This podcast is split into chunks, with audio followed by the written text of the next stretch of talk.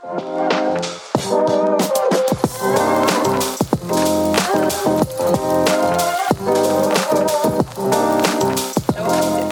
вами подкаст о еврейском комьюнити Петербурга и людях, которые его делают.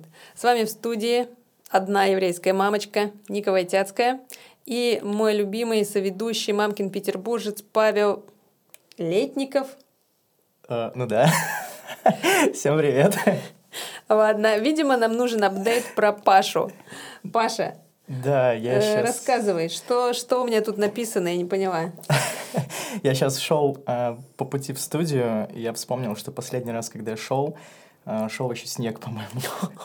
вот, мы так давно не записывались, что я за это время успел жениться. О, Мазалтов, Паша. Да, и если хотите послушать, мы, по-моему, да, еще не записывались тогда, послушать мою жену, можете а, перейти в, зап... в этот э, выпуск про Таглит. Она там рассказывает. Так, да, у нас был выпуск, по-моему, номер три про еврейское образование. Э, я забыла, как он называется. Господи, я скину всем про ссылку. Таглит, про Масу. Там да, вот там все. есть чудесная Лиза, которая дала Паву не всех обманула и ездила два раза на Таглит. Ладно, умеешь ты заманивать. Я хотела сказать, что она дала тебе не только руку и сердце, но и свою фамилию. Да, да, да, да, это прекрасно. Я за эти феминистические идеалы человечества, так что... Хорошо. Ну, Паш, ну, собственно, я даже не знаю, что дальше сказать. Э, Все, заканчиваем запись. Спасибо, что удачное интервью прошло. Все, пока. Ладно. Так, тогда мы перейдем сразу к представлению. У нас сегодня замечательный, чудесный, невероятный, классный, красивый гость Таня Львова, которая является замдиректора благотворительной организации «Ева», а также она водит экскурсии «Еврейский Петербург». Привет, Таня. Привет. Э, Таня, мы очень рады тебя здесь видеть, потому что мы пытаемся с тобой записаться с октября, но так как мы все деловые колбасы кошерные. Мне кажется, с июля. У меня такое ощущение, что мы вот где-то год назад там где-то ходили. Не надо преуменьшать. Кто больше? Со школы. Я жду Таню в этой студии. Э, давайте еще маленькое тогда событие. Сегодня 20 выпуск подкаста «Шалом Питер». 20-й? 20-й. За полтора года, даже меньше, мы записали 20 выпусков, если считать этот. И в связи с чем Паша? Ну, это надо, да, это надо отмечать. Да, примени свои навыки со свадьбы. Не знаю, сколько бутылок там открыл. Вагон. Да, да, там из, прямо из этого, из багажника машины. А я хочу э, сказать, что мы проделали реально классную, крутую, долгую работу, записали 20 выпусков. Наш подкаст жив, несмотря на все перипетии, которые случились с 16 февраля 2022 года. Здесь. И хотела сказать спасибо всем, кто нас поддерживал, Есоду, Лихове, нашим друзьям, мамам, папам, бабушкам и всем нашим гостям, которые нас поддерживают в такие чудесные моменты. Ура! Мазельтов. Мазельтов. Дзинь. Очень вкусно и шипуче. Возможно, Класс. этот звук будет на записи. 120, да. в принципе, 100 выпусков всего осталось. Не так много. Нормально. За год успеем. Такими темпами. Давайте тогда попробуем чуть-чуть выдохнуть и перейти все-таки к выпуску. Таня, спасибо, что пришла. Расскажи, пожалуйста, ты вот замдиректора Евы. Что это за организация? Чем она занимается? Ну, в первую очередь, это э, еврейская благотворительная организация, которая занимается э, социальной помощью, социальным уходом за пожилыми людьми. И это такое основное направление. Появилась она 30 четыре года назад с группы волонтеров, как мы сейчас бы сказали. Тогда они вряд ли называли себя волонтерами, просто людей активных и неравнодушных, которые начали э, по собесам собирать, э, выписывать еврейские фамилии, находить еврейских пожилых людей, которые нуждались в помощи, а в 90-е годы, в общем, в помощи нуждались примерно все вот, и э, раздавали им при помощи там, волонтеров э, продукты, одежду, э, в общем, всякие такие. Я вот помню мои воспоминания с детства, что у бабушки дома, которая вот с 92 -го года, она была а, волонтером Евы. Ого. И к ней приходишь так домой, и у нее там стоят какие-то мешки, мешки, в общем, коробки. Какие-то приходят люди незнакомые. И в процессе вот этой всей раздачи передачи выяснилось, что есть большое количество людей, которые просто не могут прийти э, за этой помощью, которая им безумно нужна, потому что они не выходят из дома, у них нет никаких близких родственников, э, там дружественно настроенных соседей и прочее, а в помощи они очень нуждаются. Я помню бабушкины истории, как она пришла к одной женщине, в огромную совершенно комнату в коммуналке, шикарно, там чуть ли не с видом на Марсово поле, с огромным роялем посреди комнаты, в общем, просто какие-то вот эти потрясающие там потолки с лепнины, и паркет, и все. И она там, по-моему, бывший преподаватель музыки была, если не ошибаюсь, уже, ну так, сильно в возрасте была женщина, которая сказала, ой, вы мне посылочку принесли, греча, я теперь смогу сварить себе кашу, вот как замечательно, да, ну вот реально положение дел было вот настолько бедственное, это, конечно, безумно все трогало и цепляло и привлекало очень многих людей, и дальше появилась через это все тоже патронажная служба, то есть людям больше требовалась помощь по уходу э, на дому, какая-то такая бытовая. Вот, и все так вот росло, росло, развивалось. Там, если э, без деталей каких-то больших, сейчас у Евы около двух тысяч подопечных, и это в основном программы ухода на дому, но у нас очень большая часть э, посвящена именно досугу, э, мероприятия какие-то. Главное, ну да, да, да, вот все это мероприятия, э, онлайн-мероприятия, разумеется, сейчас куда было деваться в пандемию. Вот, мы всех обучили Зуму, это отдельная, вот это моя отдельные любимые мои истории. Это круто, 2000 человек пожилого возраста. Ну, 2000 человек, конечно же, не присоединились к этим программам, справились примерно, э, ну, человек 150-200. Ну, Но, тем не менее, учитывая наш средний возраст такой от 80 до 100 участников, то, в общем, каждый человек — это отдельный квест. И вот как люди справляются включать авиарежим, вот это моя любимая история. Где они его находят, я не знаю. На планшетах выходило обновление, и мы сидели с моей коллегой вдвоем, искали этот авиарежим. Они такие, я ничего не включала. Я ничего не трогала. Оно убежало. Говорю, планшет убежал, что убежало? И вот это еще же нельзя было ходить, то есть это все начиналось просто телефонными разговорами. Мы им как-то до двери доставляли э, планшеты, там все настроив, и дальше по телефону пытались объяснить, как этим пользоваться. В общем, это, конечно, было такое просто приключение. Полевые какие-то условия, да. Ну, совершенно сумасшедшее, да, но тем не менее вот а, справились. А ты сколько в Еве уже? Я в Еву пришла а, в 2001 году, вот 1 февраля 22 года, получается. Угу. Вот, сначала как э, администратор творческих студий, а вот с 2007 года уже заместителем директора. Круто. Ну, да. как-то так. Прям... У нас в Еву вообще как бы люди, когда приходят, я там не единственная, кто долго работает. Там наш директор Елена Григорьевна тоже э, на год раньше меня пришла.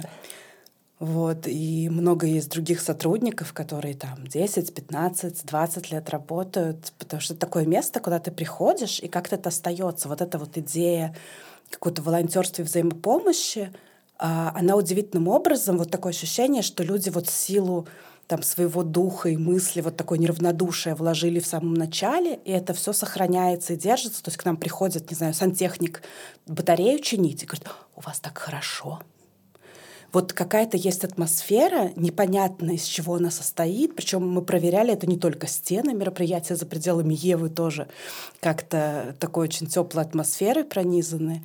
И это действительно такое место, которое у нас никто не говорит, я там пошел в офис. Типа, я сегодня в офисе работаю, я сегодня дома работаю. Ну, как бы я в это не офис. Ну, я в Еву пошел. Ну, понятно же все. Ну, это коллектив, это коллектив.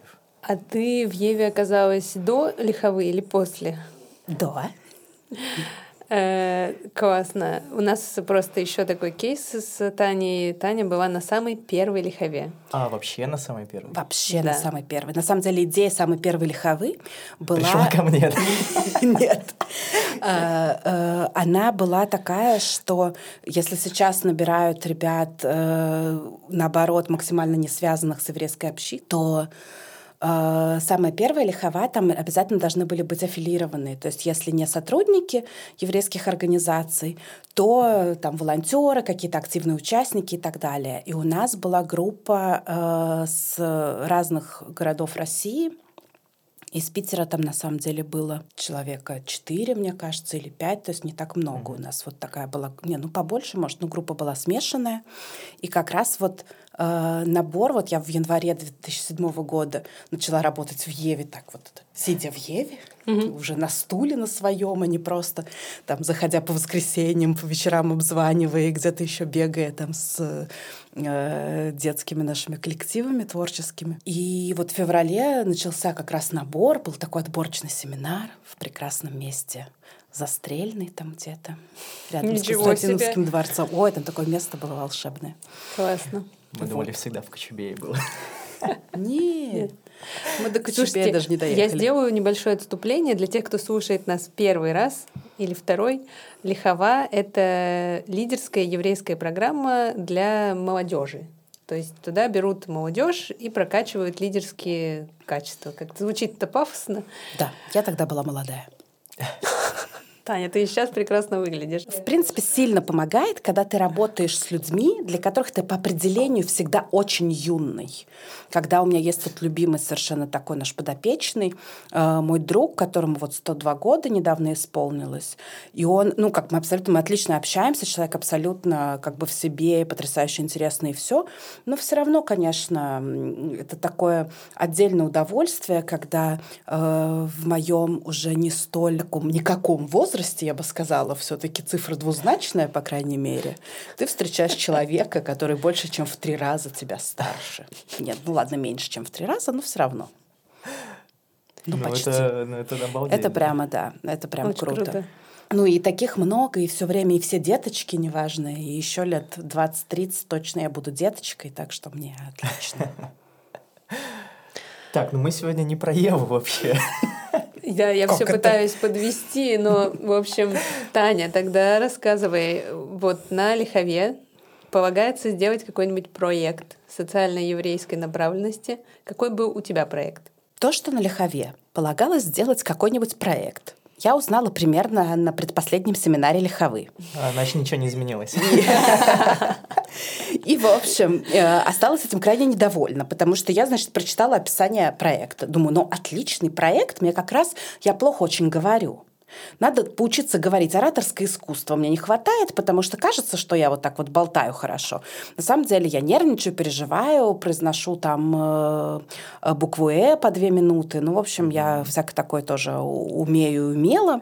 Вот. И э, как-то хотелось научиться. Я такая пошла, а Проект оказался вообще не про это. Все очень прикольно. Ну, это такое было скорее про какое-то личное развитие, про педагогику. Я после этого начала заниматься там более активно э, именно неформальным образованием и э, нашим семейным лагерем и программой лагеря. Вот. Но так случайно получилось, такое стечение обстоятельств внезапное, что э, московский Сахнут решил провести свой летний лагерь в Петербурге. Ну, как-то база, видимо, была дешевле. Ну, и раз уже детей привезли в Петербург из Москвы, надо им показать Петербург. Ну, а как детям в Сахнутовском лагере показать Петербург? да еще с еврейским уклоном. Понятно, что гидов под это найти невозможно, поэтому долго искали-искали, и, значит, нас Дима Зицер вел Лихову, такой говорит, ну, давайте, кто может? Все таки мы ничего не можем, ничего не умеем, какой вообще Петербург, ничего не знаем. И, в общем, он меня пинал-пинал. Я говорю, ладно, я экскурсии проводить не могу, вообще не умею это делать, я могу организовать. Организовать, пожалуйста, я найду тех, кто может. И мы просто... Я в итоге тоже, конечно, проводила экскурсии, купила книжку Сандаловского, очень хорошая, рекомендую. Вот кто как бы э, любит гулять по городу, называется «Путеводитель по Петербургу от дома к дому, от легенды к легенде». Просто идешь там как бы, угу. и такая общая информация про архитекторов, и всякие байки, шутки, припаутки, все отлично. Я, значит, прочитала Сандаловского, думаю, отлично. Уже можно проводить экскурсию, выдала э, там мадрихам Сахнутовского лагеря питерского, которые готовы были проводить. И, в общем, вот таким вот образом организовали там было три смены лагеря, там было прям много экскурсий. И, в общем, ну, было забавно. И э, вот эта вот проблема, э, что некому проводить экскурсии по еврейскому Петербургу, э, в частности, она как-то вдруг ощутилась особенно остро, думаю, ну все равно проект надо придумать. Ну, классно, ну давайте гидов научим по еврейскому Петербургу экскурсии проводить. Ну, вот примерно на таком уровне, на коленке на диване, я помню, мы с Димой Зицером сидели, обсуждали. Я говорю, ну, давайте. Вот. И дальше говорит, мы поддержим ваши проекты, сказали мне. Я такая, да, да, мой проект поддержит. Я такой классный проект придумала. Такая, прихожу, там на защите все был, значит, директор Джойнта, который тогда был, сказал, да-да-да, мы поддержим проект. Я прихожу такая к нему, я говорю, ну, он говорит, а, нет, денег у меня нету. Но ты сходи в ЕСОД, ты спроси в ЕСОДе, в ЕСОДе есть деньги. Я такая прихожу в ЕСОД. Мне говорит, а у вас не коммерческий проект? Я говорю, ну да. А что, надо было коммерческий? Конечно, надо коммерческий проект. Я говорю, ну ладно. В общем, я просто очень разозлилась. Я, наверное, бы, если бы как-то по-другому сложилось, ну, придумала бы проект. Ну, поговорили бы и забыли бы про это. А тут я так разозлилась, думаю, ну, вообще, подам заявку на грант. Угу. А так получилось, что э, от Евы мы в этот фонд уже подавали заявку, и я договорилась с ИСОРом. Был такой прекрасная организация, Институт социальных и общинных работников, от э, чего имени тогда проводилась Лихова. То есть они были операторами до того, как mm. это все переехало в ЕСОД. И э, я такая прихожу там к директору ИСОРа и говорю, ну, давайте сделаем. Говорит, ну давай сделай. Ну, собственно, ты пишешь заявку, ты все делаешь, как бы, в принципе, давай, мы там поможем с бухгалтерией и все. Я подала заявку. И мне не приходит уведомление, что они получили. Я им пишу, такая, я вам заявку послала, вы вообще видели? И они молчат. И я так разозлилась, что написала еще одну заявку в другой фонд. В общем, получила от обоих фондов в итоге. Кайф. Агрессия, энергия, топливо и так далее. Класс. Вот, но и, и сделали, поэтому у нас было как бы два э, курса, как бы два набора, потому что у меня там остались деньги, и я договорилась там с одним из фондов, что они разрешат остаток потратить на второй курс. Ну вот так. И вот вы сделали гидов для еврейского Петербурга, правильно? Меня. Тебя. Ты, ты один Нет, выпускник. Э, я не один выпускник, но как-то так сложилось, что э, ну, из оставшихся в Петербурге один. Было несколько э, человек, которые реально э, водили экскурсии, потому что очень многие, ну, было интересно, было прикольно, было обязательно условие что каждый выпускник должен был провести бесплатную экскурсию для общины, для какой-то общины организации. Мы там делали для Хеседа, для Дайнло, для очень разных аудиторий. Ну, в общем, с, с разным успехом все равно. Все справились, но именно водить экскурсии, этим заниматься, это было буквально 3-4 человека. Ни один из них на сегодняшний день в Петербурге не живет. То есть ты уникальный гость. Я уникальный гость. Ребята, всего за 0 рублей вы сегодня прослушаете экскурсию «Еврейский Петербург». Боюсь, нам не хватит оставшегося времени. Это правда. Ребята, бесплатный сыр только в мышеловке. Мы успеем чудесно так пробежаться по верхам и порекомендовать пару книг и две выставки, условно. Ну и, может быть, кто-то захочет на экскурсию сходить. Такие. Ну, э, мы сейчас спросим у Тани в лоб. Тань, ты водишь экскурсии для тех, кто захочет? Ну, я вожу экскурсии, но это надо договариваться как-то. Поскольку я работаю в Еве все еще э, давно, и э, как-то работа занимает большую часть моего времени. А еще мне ужасно нравится водить экскурсии, и я все это люблю, и хочу продолжать любить. Поэтому экскурсия — это такое, такое увлечение в свободное время. Э, раньше, когда у нас было много туристов, э, я в основном на английском языке водила экскурсии. И удивительно, что первые экскурсии, кстати, я прям переводила у себя в голове, когда я вела на русском языке, прям переводила с английского. Сейчас при попытке я тут делала онлайн-экскурсию на английском. Я вообще забыла все слова, я вообще не понимала, что я говорю. Вот, но я сразу прорекламирую. Где можно будет Таню услышать? В следующее воскресенье, 28 мая, правильно? Угу. Дата. 28 мая будет э, ежегодный воскресник на кладбище на еврейском, кладбище. На еврейском кладбище. И Таня будет вести там потом экскурсию для тех, кто поработал и убрал несколько могил. В общем, э, приезжайте к 12 часам на еврейское кладбище. Там можно часик поработать, и уже в час будет первая экскурсия. Будет в час и в два экскурсии, а может быть даже в три. Экскурсия от Тани, я вам скажу, это реально очень классная вещь. Мы вот в прошлом году были в синагоге, Таня вела нам экскурсию по синагоге, я узнала там просто за час столько, это очень круто было. А потом еще ребята прошлись пешком, да, и вот мы как раз э, попали на вот эту вот экскурсию такую. Ну, мы просто гуляли, она не то чтобы была экскурсия. Было очень классно.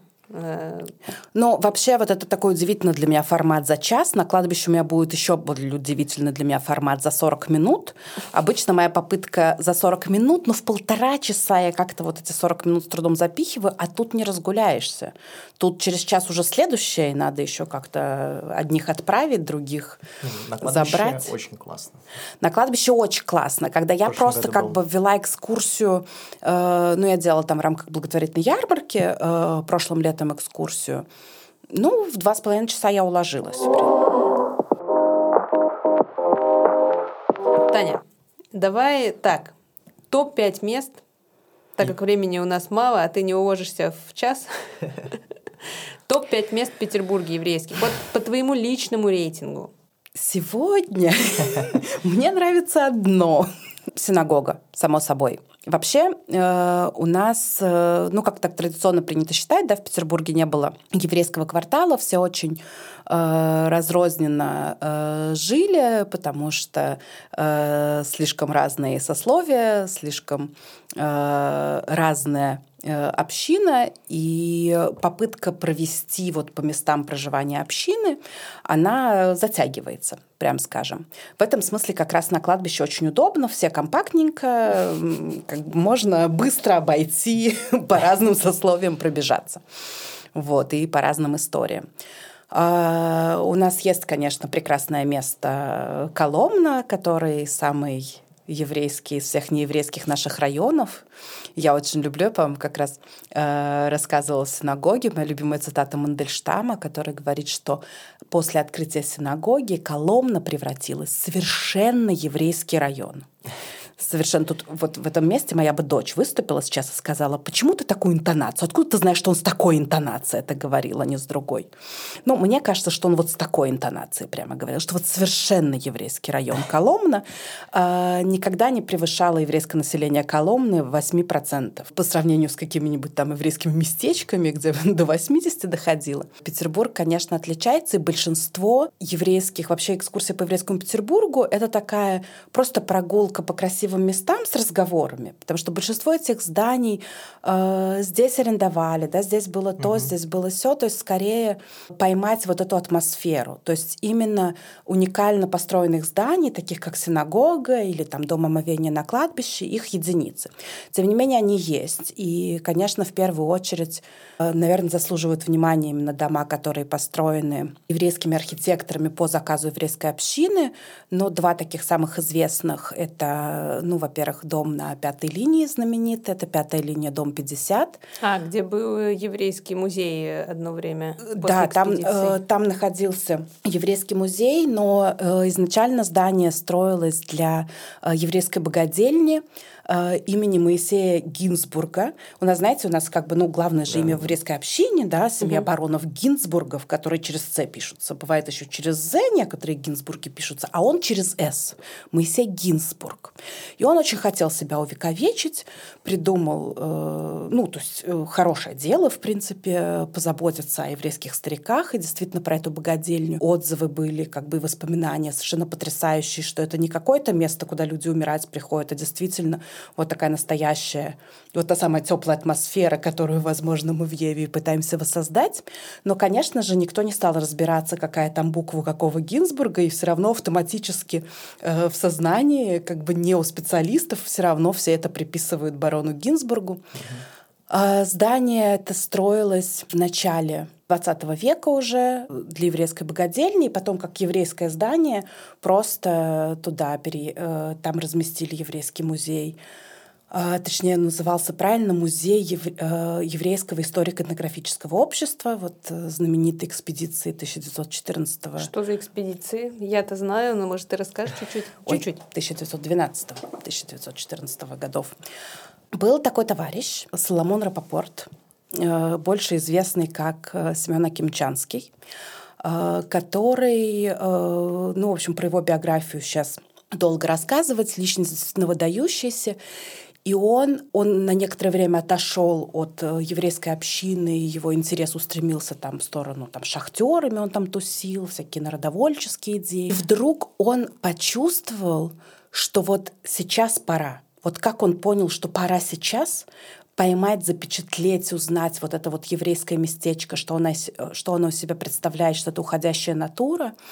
И он э, проводит, э, ну, разумеется, под патронажем еврейской общины, там, Гинзбургов и так далее, э, собирает специалистов и проводит три экспедиции, летние сезоны в 1912, 1913 и 1914 году. И в 1914 экспедиция, собственно, прервалась началом Первой мировой войны. Они собирают, ездят по местечкам еврейским Украины, Беларуси, а, ну, Российская империя, разумеется, mm-hmm. собирают потрясающую совершенно коллекцию синагогальные утвари там покупают, записывают, ездят с этими фонографами, а, записывают а, народную музыку, с ними ездят специалисты из Общества еврейской народной музыки, с ними ездит талантливый молодой фотограф Соломон Юдовин, больше известный как э, советский книжный график и блокадный график. И Соломон Юдовин делает около там, полутора или двух тысяч фотографий, вот эти вот образы местечка.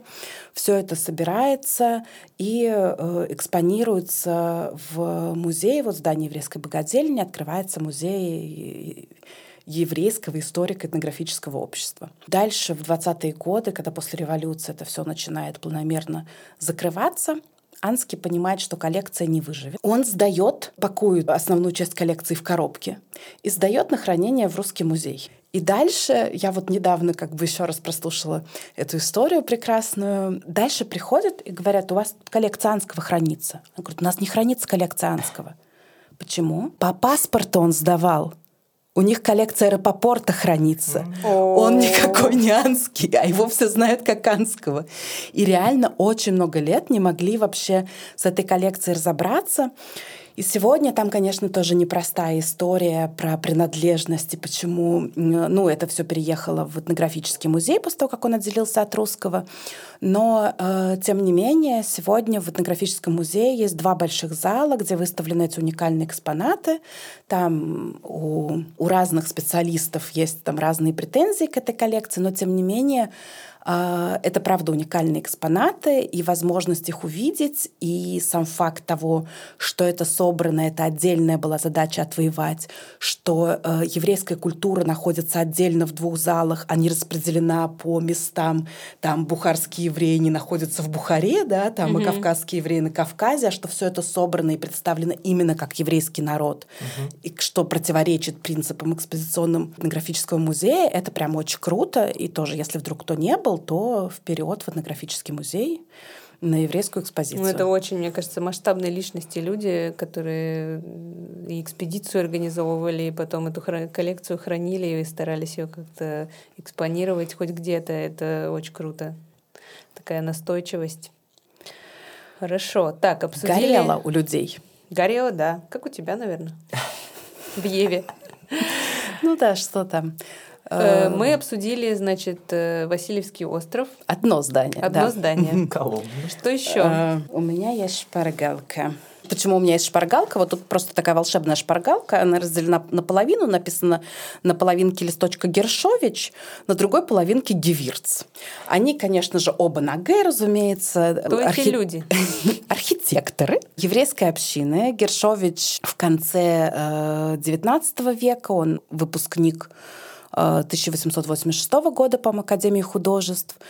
И э, очень, э, очень плодовитый, очень активный архитектор, который строит там более 30 э, зданий у него в Петербурге, включая очень такие известные, определившие, он считается одним из основателей петербургского модерна, то есть он важен не только с точки зрения еврейской общины, но и истории архитектуры в целом.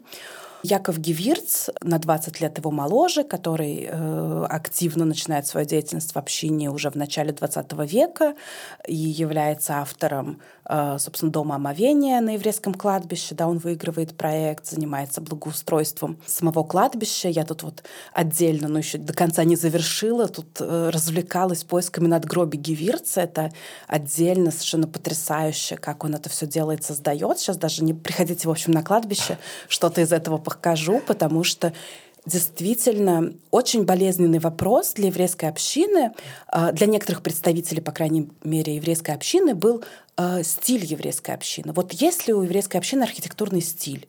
И вот споры по поводу стиля синагоги, которые приводят к тому, что она строится в арабо-мавританском стиле, это как бы не стиль еврейской общины. А Гевирц реально создает стиль петербургской еврейской общины. Он берет Восток, он берет модерн, он все это смешивает.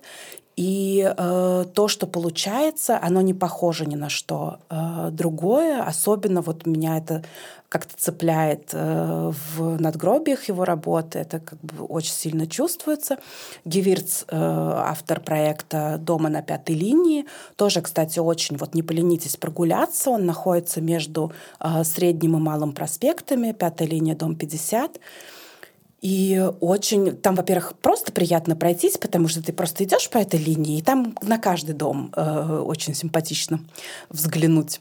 Э, и действительно такое вот здание авангардное в стиле модерн. Его не удалось получить назад, поскольку э, после революции дом стал жилым, а жилые дома не возвращают. И, в общем... А назад это куда?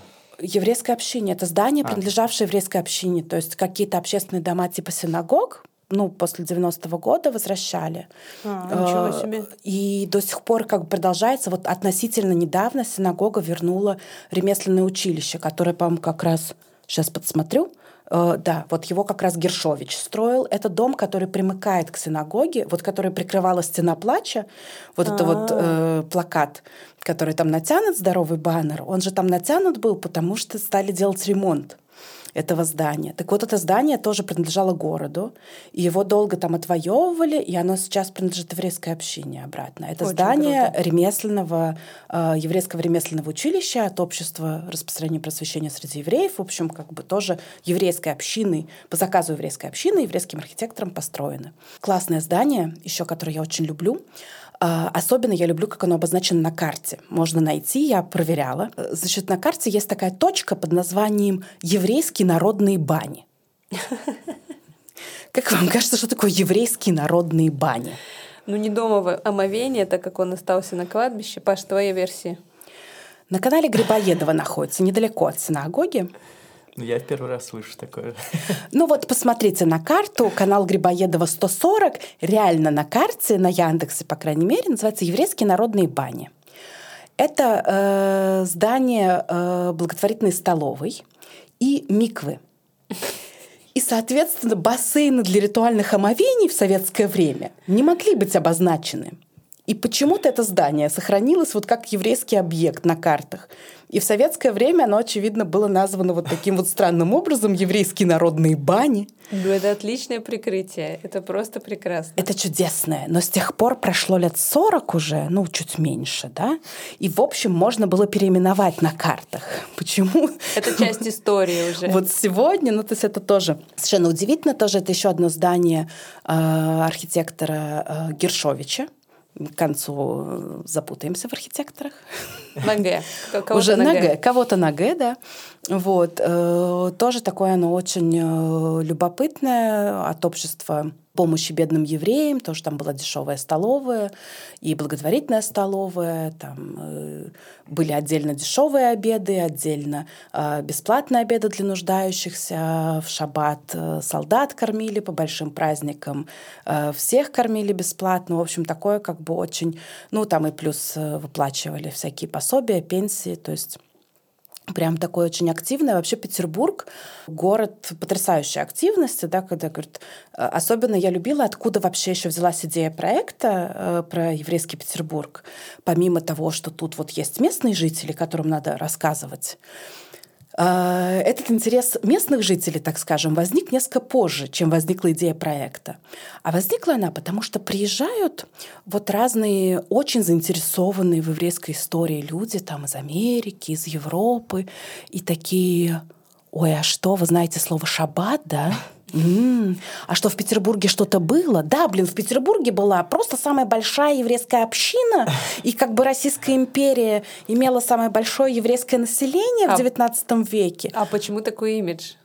Потому что, ну как, потому что тут медведи и цыгане. А, ну понятно. И еврейские ну, народ- вот народные это бани. дремучее, ну то что то, что в начале двухтысячных еще приезжали американцы с чемоданами туалетной бумаги, ну потому что они слышали эти истории, как бы что тут не дают. Это что-то бере- берестой. Ну э, нет, они просто некоторые приехали в 90-е. И постояли тут в очереди за туалетной бумагой, газетками им не понравилось, видимо. Ну, то есть вот этот вот имидж того, что э, Советский Союз уничтожил все, что только можно, что мы ничего не знаем, что у нас тут нет никакой истории. И вообще, ну какая-то тут была история. Вот какая-то тут была история. Петербург — это просто э, одна из величайших еврейских историй. Да, это очень необычная община. Это русскоязычная э, еврейская община, э, которая быстро становится русскоязычной, да, и формируется. И история отличается от истории там, какого-нибудь Бердичева или Вильна или других еврейских центров. Но это еврейский центр, общепризнанный еврейский центр, который содержит э, ценнейшие, уникальнейшие коллекции. У нас, я вот сейчас уже разошлась, да, Да, как да, бы да, видите, да, вот да, да, почему я я сделала проект, потому что просто, ну в смысле, это же выйдет и еще что-нибудь сотворит. Несите огнетушитель. вот. Какие уникальные коллекции? у нас в нашей публичной библиотеке, которая теперь, значит, Российская национальная библиотека, и в Институте восточных рукописей находится э, просто одна из самых больших вообще коллекций еврейских книг и манускриптов. Сейчас вот э, на сайте как раз обещали про вторую выставку, да. А, На сайте Российской национальной библиотеки случайно нашла, открылась э, ну, как открылась уж- уже год, полгода уже идет, до сентября 23 года онлайн-выставка, то есть там э, довольно кратенько, там не так много документов отсканировано, но тем не менее какие-то примеры э, рукописей, история появления этой коллекции, создания, там э, кратко, но вполне себе доходчиво описано. Благодаря такой очень противоречивой личности Аврааму Ферковичу эта коллекция была собрана, но тем не менее э, результат, который получился, что действительно ну, там некоторые вещи, которые там хранятся, они просто ну, совершенно уникальные. То есть у нас, например, э, Ленинградский кодекс — это э, одна из старейших библий э, на иврите. И почему он называется Ленинградский? Потому что им активно стали пользоваться, по-моему, в 29 году. С него перепечатана Библия Брайка по-моему, в Лондоне, который делал, там, ну или в Оксфорде, я сейчас точно не помню, в общем, где-то это в Англии. какой-то матерый первоисточник, скажем так. Это то, что принято. То есть это, это был на тот момент единственный доступный, самый древний экземпляр э, ивритского э, кодекса э, гибраистической да, Библии. И э, он самый полный, потому что есть еще там известный такой кодекс Алеппо, но там отсутствует порядка трети, по-моему, э, страниц, если не больше. Он действительно ну, является таким вот образцом. И это тоже то, что было обнаружено среди коллекции Ферковича, который собирал все, что попадалось. А, никто не разбирал раньше это. То есть он просто лежал. Нет, это, это разбирается. Это до сих пор описано... Про манускрипты сейчас не буду врать. Вот про старопечатные книги я знаю, что там не, не, не полностью М. описано, но Работа тем не есть. менее то, что остается, вот э, те, кто хочет сделать карьеру вот в этом, все еще остается много неописанных, э, несистематизированных Неописуемо. неописуемых и не Нет, они описуемые. Надо просто этим заняться, а как обычно э, специалистов нету, специалисты уезжают за границу, э, в России это не ценится и э, не поддерживается финансово, поэтому возможности какого-то изучения, там, реставрации полноценного хранения вот всех этих уникальных экспонатов, они, к сожалению, очень сильно ограничены. Но, тем не менее, политика Российской империи была э, вот обязательный экземпляр, да, то есть в публичной библиотеке у тебя обязательный экземпляр всего. А поскольку здесь, в Российской империи, находилась большая часть еврейского населения, и э, с книгопечатанием и с издательским бизнесом у нас вообще все было хорошо. Э, евреи вообще любят книжки. Правда? Да. Полюбливают так это. Вот, поэтому у нас, э, конечно, огромнейшие совершенно коллекции, и люди такие приезжают, такие, ой, да? А мы думали в Иерусалиме все. Нет, не все. Сейчас. В общем, вы можете, все, кто хочет, может зайти, мы вам съедем ссылочку и полюбоваться на онлайн-выставку и на эти древнейшие А, Таня, вот хочу спросить, потому что я вот немного там смотрю даже периодически какие-то экскурсии а, на Ютубе а, по Питеру. А, у тебя, наверное, несколько программ есть, да? То есть это, ну, как бы экскурсия Еврейский Петербург, это...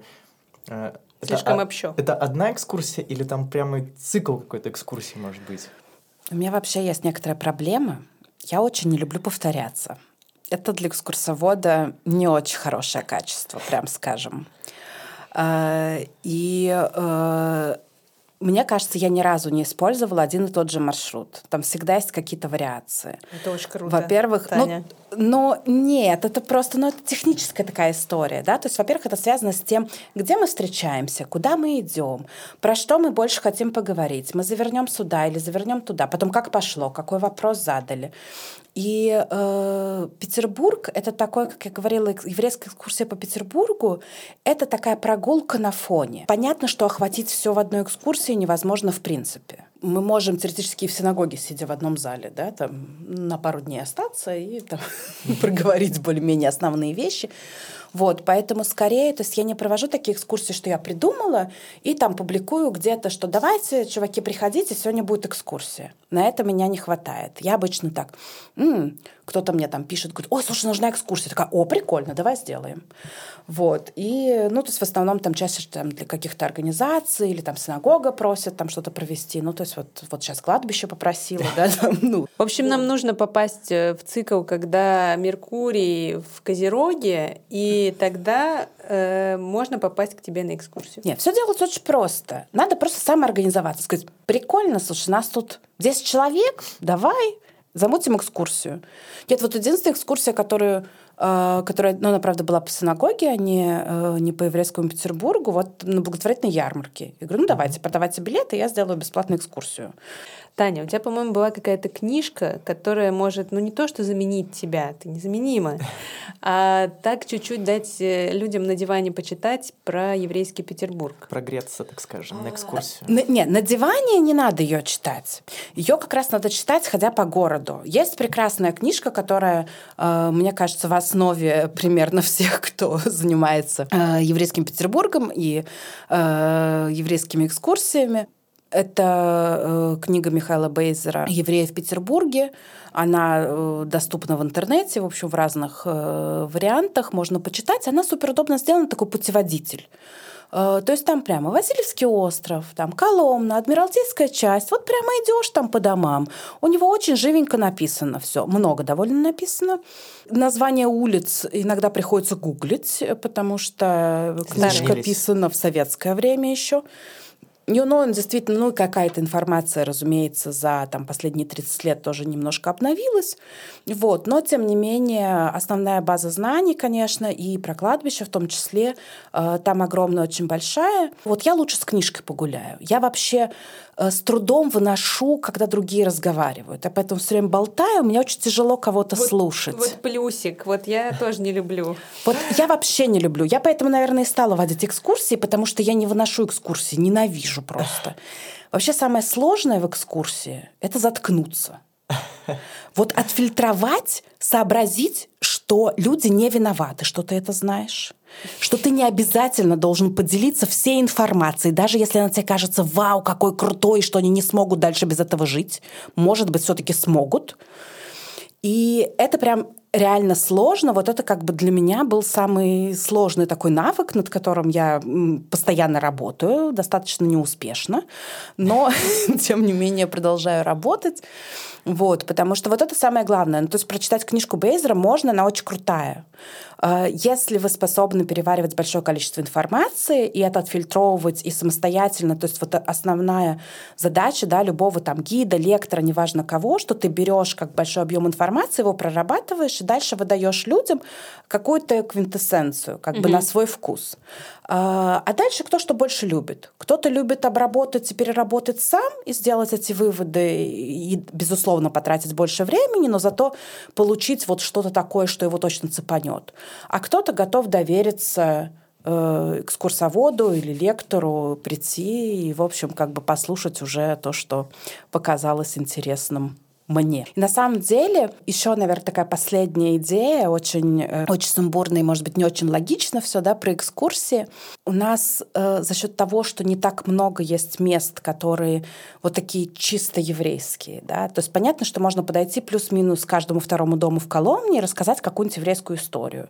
А если брать не историю еврейской общины, не только историю еврейской общины, а еще приплюсовать людей с еврейскими фамилиями или домыслы о том, кто там незаконная дочь кого, как, например, там про Анну Павлову, еще кого-нибудь там и Ленина. Угу. Он не дочь, правда, но неважно. Вот, то тут... А вот был, был бы, да. Было бы интересно, да. Вот, то тут дальше можно как бы бесконечно. Но э, именно вот таких вот э, еврейских мест, их немного. И если честно, с круизами приезжали люди, вот они приехали, у них типа есть полдня быстренько посмотреть. Им вроде и город хочется посмотреть, и про еврейское что-то узнать. И приходится выбирать. А одна из идей была такая, что они обязательно выбирать. Потому что это, опять же, это история про еврейский Петербург в красивых интерьерах. И красивые интерьеры тоже полны этих еврейских историй. Потому что про Екатерину II нам есть что рассказать про черту оседлости, да, про закон, который она ввела, про спас на крови, да, это убийство Александра II, это еврейские погромы. Соответственно, у нас тут же здание Сената и Синода э, с, со всем еврейским законодательством, майскими правилами, э, не знаю, Дворцовая площадь, которая в советское время была переименована в площадь Юрицкого и так далее. И это абсолютно бесконечный процесс, там университет, это, ну, Очень понятно. удобно. Это очень удобно, это на самом деле содержательно. Э, это не какой-то такой трюк. Это содержательно ничем не отличается от того, что мы ходим, как бы подходим к какому-то достаточно безликому дому и рассказываем, что тут была еврейская типография. Ну, а тут Лев Мандельштам учился, ученый еврей, между прочим, официальная должность была, первый а, выпускник понятно. университета. Зато университета мы это рассказываем. А тут была еврейская типография. Ну, как бы классно. Я думал, Слушай, до... я думал должность ученый еврей. Это должность, это официальная должность, серьезно. серьезно. Лев Мандельштам был первым, но такая единственная была должность. Вообще евреи же не могли занимать государственные должности. И действительно там, ну, не крещенный еврей, там крещенный еврей перестает быть евреем, все просто. Вот. А э, он был э, чуть ли не единственный еврей на государственной должности, потому что была такая должность при Министерстве образования, ученый еврей. Но как бы там провалилась э, эта идея, э, но некоторое время он вот эту должность занимал. Так, на этой ноте нам все-таки придется закончить, Таня. Прости, как сто человек, наверное, до меня говорили, тебе новое время вышло. Заходите на кладбище. Там время по-другому течет. Прекрасная концовка. Ребята, заходите на кладбище, пишите нам, нужна ли вам экскурсия с Таней. Мы будем ее обрабатывать и самоорганизовываться. И информационную поддержку предоставим. Предоставим всю поддержку, какую можем. Спасибо, что послушали нас. С вами был подкаст «Шалом Питер» и его ведущие Паша теперь Летников и Ника, все еще войтяцкая. И наша гостья Таня Львова. Пока-пока. Всем пока.